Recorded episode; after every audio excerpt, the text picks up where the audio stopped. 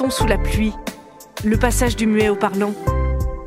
Cette actrice vedette à la voix de Cressel qui n'a pu continuer de tourner que parce qu'une autre actrice lui a prêté sa voix de velours.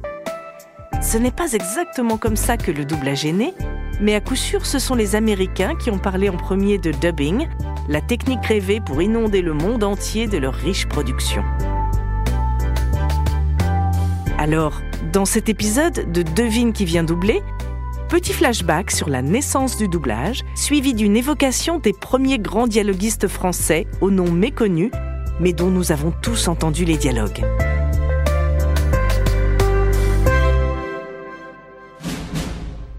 Le musée SACEM présente un podcast créé et dialogué par Vanessa Bertrand. Devine qui vient doubler. Devine qui vient doubler. Devine qui vient doubler. Devine qui vient doubler. Devine qui vient doubler. L'invention de l'électricité a d'abord permis d'enregistrer, de reproduire et de diffuser du son, puis de l'image animée. Nous sommes en 1892. Le photographe Émile Reynaud projette Pauvre Pierrot, l'ancêtre du dessin animé. 3 ans plus tard, les Frères Lumière ouvrent la voie du cinéma documentaire et de la comédie avec la projection devant un public de La sortie des usines de Lyon et de L'arroseur arrosé. L'invention est formidable, mais le hic, c'est qu'à l'époque, on ne peut pas enregistrer de l'image et du son sur le même support. Un pianiste couvre en direct le bruit du projecteur. C'est le projectionniste, et plus tard un bonimenteur, qui commente le film. Dès 1900, on insère des cartons dans les films pour rendre accessibles des intrigues plus complexes. Auteur d'intertitres devient un métier, sorte de proto-dialoguiste des films. Un Oscar est même créé pour récompenser cette catégorie de professionnels en 1929. Manque de chance, ce métier auquel Mankiewicz ou Hitchcock se sont essayés allait vite disparaître. En parallèle, on travaille à synchroniser une bande-son pour qu'un film ait sa musique attitrée. En 1927, le cinéma devient parlant. Mais la diffusion d'un film se limite à ceux qui en comprennent la langue. On tourne alors le même film simultanément en plusieurs langues dans le même décor. C'est un peu l'ancêtre du remake. Plusieurs grands studios américains, dont Paramount, la MGM et Universal, se sont lancés dans cette aventure. Mais ça prend un temps fou et c'est très coûteux. Les Américains commencent à post-synchroniser leurs films, c'est-à-dire à diffuser avec le film une bande-son enregistrée postérieurement au tournage de l'image. Le principe du doublage était né. On a cessé désormais de doubler les tournages eux-mêmes, et les frais qui allaient avec, pour ne plus doubler que la bande-son. Mais tous les films n'ont pas été doublés du jour au lendemain. Déjà parce que pendant plusieurs années après l'invention du parlant, on faisait encore des films muets, toutes les salles n'étant pas équipées du matériel nécessaire à la projection d'un film sonorisé. L'un des pionniers du doublage, c'est Alfred Hitchcock. En 1929, il est l'un des premiers à doubler l'image d'une piste son, sur laquelle il y a de la musique, quelques bruitages, des sons enregistrés sur le plateau, les fameux sons directs qui apportent de la vie à un film, et les voix des comédiens. Notamment d'une comédienne à l'accent british, alors que la comédienne qu'on voit à l'image est d'origine polonaise. L'actrice anglophone est enregistrée sur le plateau pendant que l'artiste filmé mime le texte, une sorte de playback. Ça ne vous rappelle pas Chantons sous la pluie ?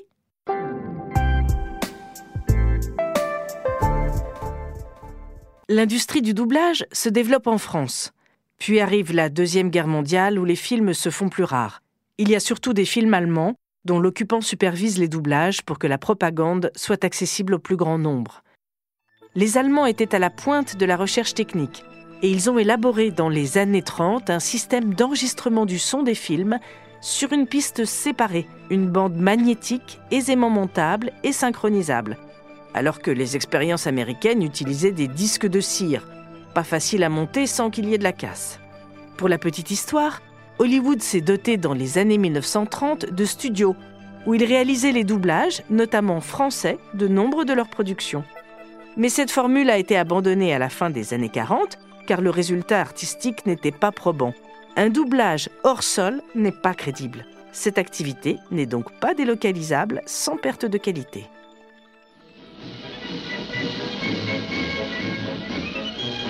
Après la Deuxième Guerre mondiale, la France subit la déferlante des films américains. Les accords Blum-Byrnes, qui prévoient de résorber la dette française, exigent de lever les quotas de diffusion de cinéma français en vigueur depuis 1936.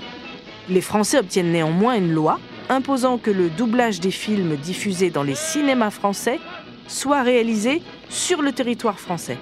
Mesure toujours en vigueur aux grandes dames des dialoguistes canadiens. Le nombre considérable d'œuvres étrangères en circulation allait permettre la naissance d'une filière française du doublage, aussi prolifique que professionnalisée et dont la précision est vite devenue incontestée, même si historiquement le terme de « dubbing » a été inventé avant celui de « doublage ». En 1948, le tout jeune Centre national de la cinématographie met en place une taxe sur les billets d'entrée en salle de cinéma pour alimenter un fonds d'aide à l'industrie cinématographique. Cette taxe, perçue sur l'ensemble des films de cinéma, y compris ceux qui sont doublés et sous-titrés, subventionne la création de films français. La chaîne de fabrication d'un doublage et d'un sous-titrage font l'objet d'autres podcasts de cette série. En revanche, impossible de ne pas citer ici quelques-uns des grands repères de l'histoire de la technique. Par exemple, les bruitages enregistrés lors du tournage se retrouvaient manquants lorsqu'on supprimait la piste des dialogues originaux, puisqu'on la remplaçait par la piste sur laquelle on entendait les comédiens français. Il fallait donc recréer ces bruitages. Vous savez, la porte qui claque, le téléphone qui sonne, les pas des protagonistes sur le gravier, les couverts qui s'entrechoquent lors d'un dîner. C'est pourquoi un bruiteur était toujours sur le plateau avec les comédiens, et il avait toujours avec lui tout un tas d'accessoires. Danita Yarda, comédienne, nous raconte. Ah, c'était très très drôle ça. Alors il était dans une petite baraque, enfin construite sur le plateau, et il était là avec des tas d'accessoires autour de lui. Et alors quand on doublait des films américains, du Far West, etc., il y avait toujours les mouvements des chevaux. Alors il avait des tas d'outils autour de lui, c'était très très drôle.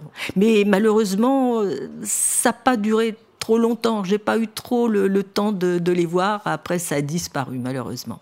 Il enregistrait en même temps que vous? Absolument. Donc si vous refaisiez la prise pour l'interprétation 5 fois, lui refaisait ses bruitages 5 fois. Oui, oui, tout à fait. Et oui. Ça ne te perturbait pas en tant que comédienne de l'entendre faire ses bruitages à côté? Ah non, non, non, au contraire, avoir un son, ça aide. Quand on enregistre maintenant, il n'y a pas de son sur ce qui se passe autour. Nous, on n'entend rien, donc on a l'impression d'être dans une bulle, hein, en vase clos. C'était plutôt amusant d'avoir des vrais sons autour de soi, oui. Ce n'est que dans les années 1990 que des versions dites internationales, comportant l'intégralité des bruitages, ont été fournies systématiquement, et que les derniers bruiteurs ont déserté les plateaux lors du doublage, bien que certains soient devenus directeurs artistiques. Si le doublage français est réputé pour sa précision, c'est qu'il utilise un procédé bien particulier. Les dialogues sont projetés pour les comédiens en parfaite synchronicité avec l'image. Ils sont écrits et ils défilent en rythme, d'où le nom de bande rythmographique.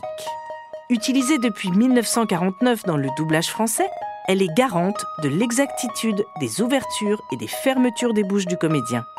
Elle permet donc, contrairement à des répliques tapées sur un traitement de texte, de représenter visuellement la durée des mots, leur rythme. En quelque sorte, elle permet d'ajouter des croches, des rondes, des noirs et des silences, alors qu'un texte imprimé sur papier ne donnerait que des notes sans leur valeur. La dernière évolution technique en date s'est produite il y a une quinzaine d'années. C'est le passage au numérique qui a fait disparaître la bande de celluloïd, les gommes et les crayons à papier très gras dont se servaient les dialoguistes, au profit de logiciels qui créent une bande rythmographique virtuelle. Sur ces logiciels, il est possible d'étirer les caractères en police manuscrite au millimètre près pour répondre aux exigences du synchronisme. Les méthodes de travail du dialoguiste ont changé, certains métiers techniques ont disparu, mais l'essentiel du travail reste le même. Mais cette bande rythmo n'est pas non plus une exception française, car les Allemands l'ont eux aussi adoptée. En revanche, les deux autres grandes puissances du doublage, l'Italie et l'Espagne, fonctionnent tout autrement. En Italie et en Espagne, la méthode est différente. Ils doublent à l'image, c'est-à-dire qu'ils n'auront pas cette bande rythmographique qui défilera, mais ils écouteront des passages de 15 secondes, 20 secondes, 30 secondes, et vont les rejouer uniquement en regardant l'image. Et puis, encore une autre méthode. Dans certains pays comme en Pologne, aucun synchronisme. On y pratique la technique du lector. Les voix polonaises se superposent à la version originale, un peu comme ce que l'on voit en France dans les documentaires. Les comédiens disent le texte de façon neutre, que le comédien original murmure, hurle de douleur ou passe un savon à son partenaire. Et il n'est pas rare non plus que l'ensemble des répliques soit lu par un comédien et une comédienne qui se partagent tous les rôles. Alors qu'en France, on aime le lyrisme, on aime la vraisemblance, tout en étant cartésien. D'où notre envie que les répliques soient interprétées avec émotion et qu'elles soient synchrones, bref, qu'elles sonnent justes.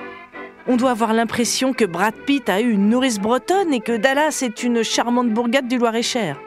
Le doublage, je trouve qu'en tant que comédien, c'est un art de l'effacement. De l'effacement, de l'effacement, de l'effacement, de l'effacement. Il y a aussi le cas du cinéma italien. Les films italiens sont rarement synchrones, même en VO. Fellini, en son temps, n'arrivait pas toujours sur ses tournages avec des dialogues aboutis. Il faisait improviser ses comédiens et les dialogues étaient refaits en post-production, sans bande rythmo, à la volée. D'où des décalages parfois très visibles. Du coup, les films italiens en VF sont parfois plus synchrones qu'en VO. Et puis, le synchronisme, c'est aussi psychologique chez le spectateur. Quand le Grand Bleu est sorti Cocorico, un film français, il était évident que Jean Reno et Jean Bouise parlaient français synchrone, puisque le film avait été tourné en français. Eh bien non, il a été tourné en anglais, et il a été doublé, adapté par Pierre Calamel, et à l'époque, personne n'a trouvé qu'il n'était pas synchrone, puisqu'on n'imaginait pas une seconde, même sur le grand écran du Grand Rex, que les comédiens prononçaient à l'image un texte anglais. Des générations de dialoguistes se sont succédées dans l'ombre pour faire parler John Wayne, Grace Kelly, George Clooney et Nicole Kidman dans notre langue. Ce qu'on sait rarement, c'est que leurs prédécesseurs, les auteurs de cartons, sont allés frapper à la porte d'un organisme de gestion collective bien connu qui protégeait les textes de théâtre. Et cet organisme, ne souhaitant pas percevoir des droits en salle en raison de l'avenir incertain de cette invention qu'on appelait le cinématographe, laissa le champ libre à la SACEM, qui collectait déjà des droits d'auteur pour les musiques jouées en direct lors des projections. C'est la SACEM qui a proposé aux auteurs de cartons puis de doublage de la rejoindre, créant ainsi un répertoire âgé de déjà un siècle. Le sous-titrage aussi a une histoire, comme nous l'explique l'autrice Isabelle Audino. Quand j'ai commencé en 88, on écrivait sur un bloc Rodia. On n'avait pas d'ordi, pas de repérage. La simulation, je crois que cette étape de la simulation, elle est arrivée à la fin des années 80. Le sous-titrage laser a été inventé. Le premier film, c'est 88. C'est Bird pour Cannes. Les logiciels sont arrivés là, à ce moment-là. Fin des années 80, début des années 90. Alors qu'en doublage, c'est arrivé il y a 13 ans. En sous-titrage, je pense que ça a été plus précoce. Il y a encore des traducteurs, par exemple, qui travaillent sur Word, en sous-titrage, qui n'ont pas de logiciel, parce qu'ils ne savent pas s'en servir ou parce qu'ils ont décidé de ne pas s'en servir, mais ils peuvent continuer à travailler. Alors que dans le doublage, c'est impossible dans le doublage. Oui, voilà, ouais, tu ne peux pas continuer à écrire sur ta bande et rattraper le truc, tu vois. Donc c'est complètement différent. Mais puisqu'on ne les voit pas, qu'on ne les entend pas, qu'on voit à peine leur nom au générique, on ne connaît pas les dialoguistes. On en citera tout de même quelques-uns qui se sont vus confier des films légendaires. Comme c'est encore souvent le cas aujourd'hui, ils étaient avant tout auteurs, dramaturges, paroliers, scénaristes, poètes, romanciers, carrières qu'ils ont parfois continuées parallèlement à l'écriture de dialogues. Auteur un jour, auteur toujours. On citera par exemple l'un des premiers dialoguistes, Marcel Duhamel. qui avait commencé comme traducteur littéraire avant de travailler sur des productions Warner et Columbia dans les années 1930. Marcel Duhamel, comme tous les auteurs qui vont suivre, ont leur place dans le musée SACEM, qui expose de passionnantes archives. Contrats avec les majeures américaines, bulletins d'adhésion ou échanges de courriers entre les services de la SACEM et les auteurs. Max Maurice, plutôt connu pour avoir fait partie du mouvement surréaliste avec André Breton et Man Ray, fut lui aussi l'un des pionniers du doublage. C'est à lui qu'on doit notamment les dialogues français de Monsieur Verdoux de Chaplin ou de Laurence d'Arabie. La comédienne Isabelle Kloukowski, qui fut la voix de John Crawford dès 1931, a été directrice artistique de nombreux films et a signé les dialogues de chefs-d'œuvre tels Shining et les sous-titres de films non moins connus comme Funny Girl ou Casino Royale.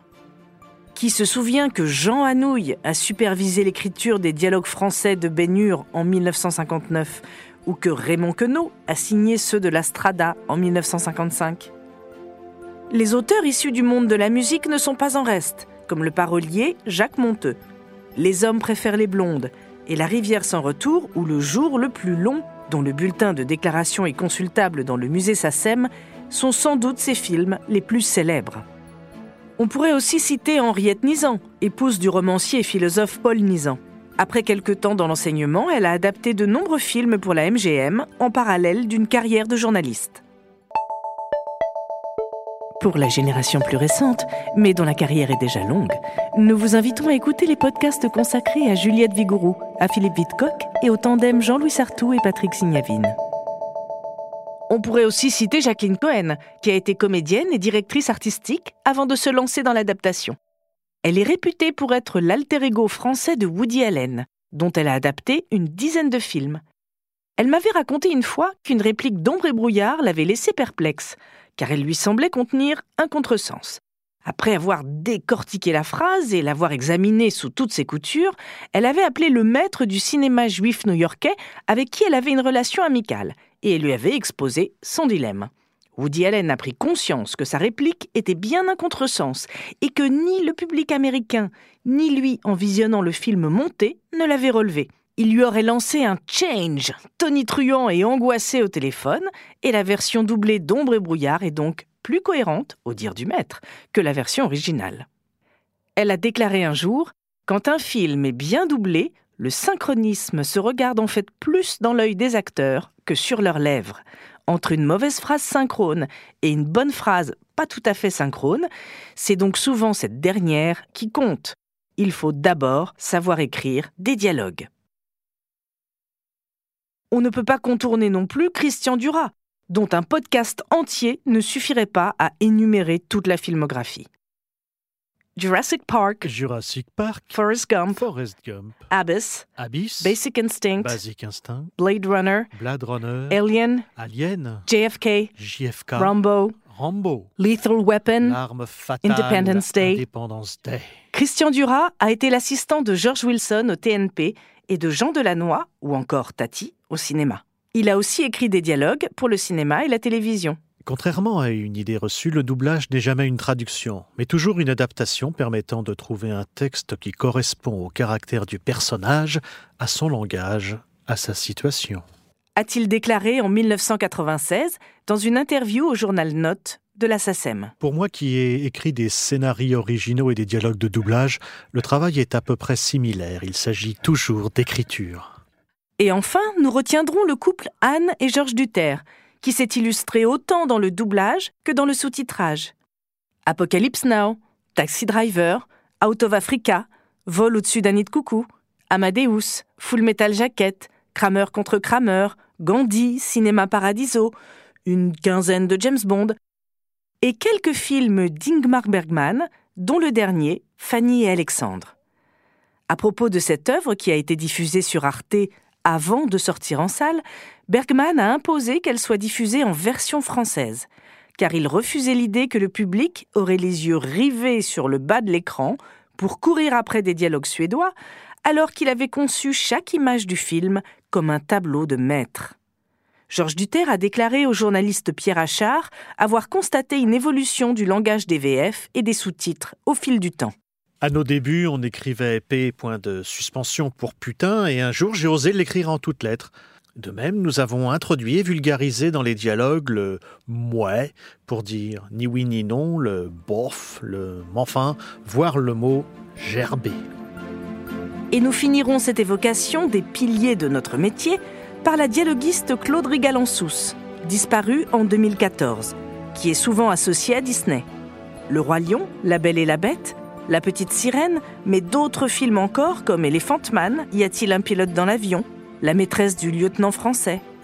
Cette autrice passionnée qui a défendu son métier au syndicat national des auteurs et des compositeurs avouait, même au terme d'une longue carrière, que sa première angoisse devant chaque film était de ne pas pouvoir le terminer à temps ou de ne pas trouver l'équivalence d'un jeu de mots. Elle cite notamment sa brillante trouvaille pour un produit dérivé du Roi Lion où un personnage demandait à l'autre du horseradish, à savoir de la sauce au réfort. L'autre arrive avec un cheval et un radis. Elle a fini par trouver un radis qui pique et du radis hippique.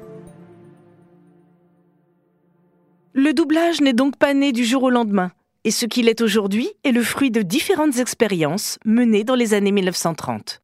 Le saint graal de cette quête, c'est l'obtention d'une piste son, d'une ambiance sonore la plus proche possible de la version originale, mais dans une autre langue.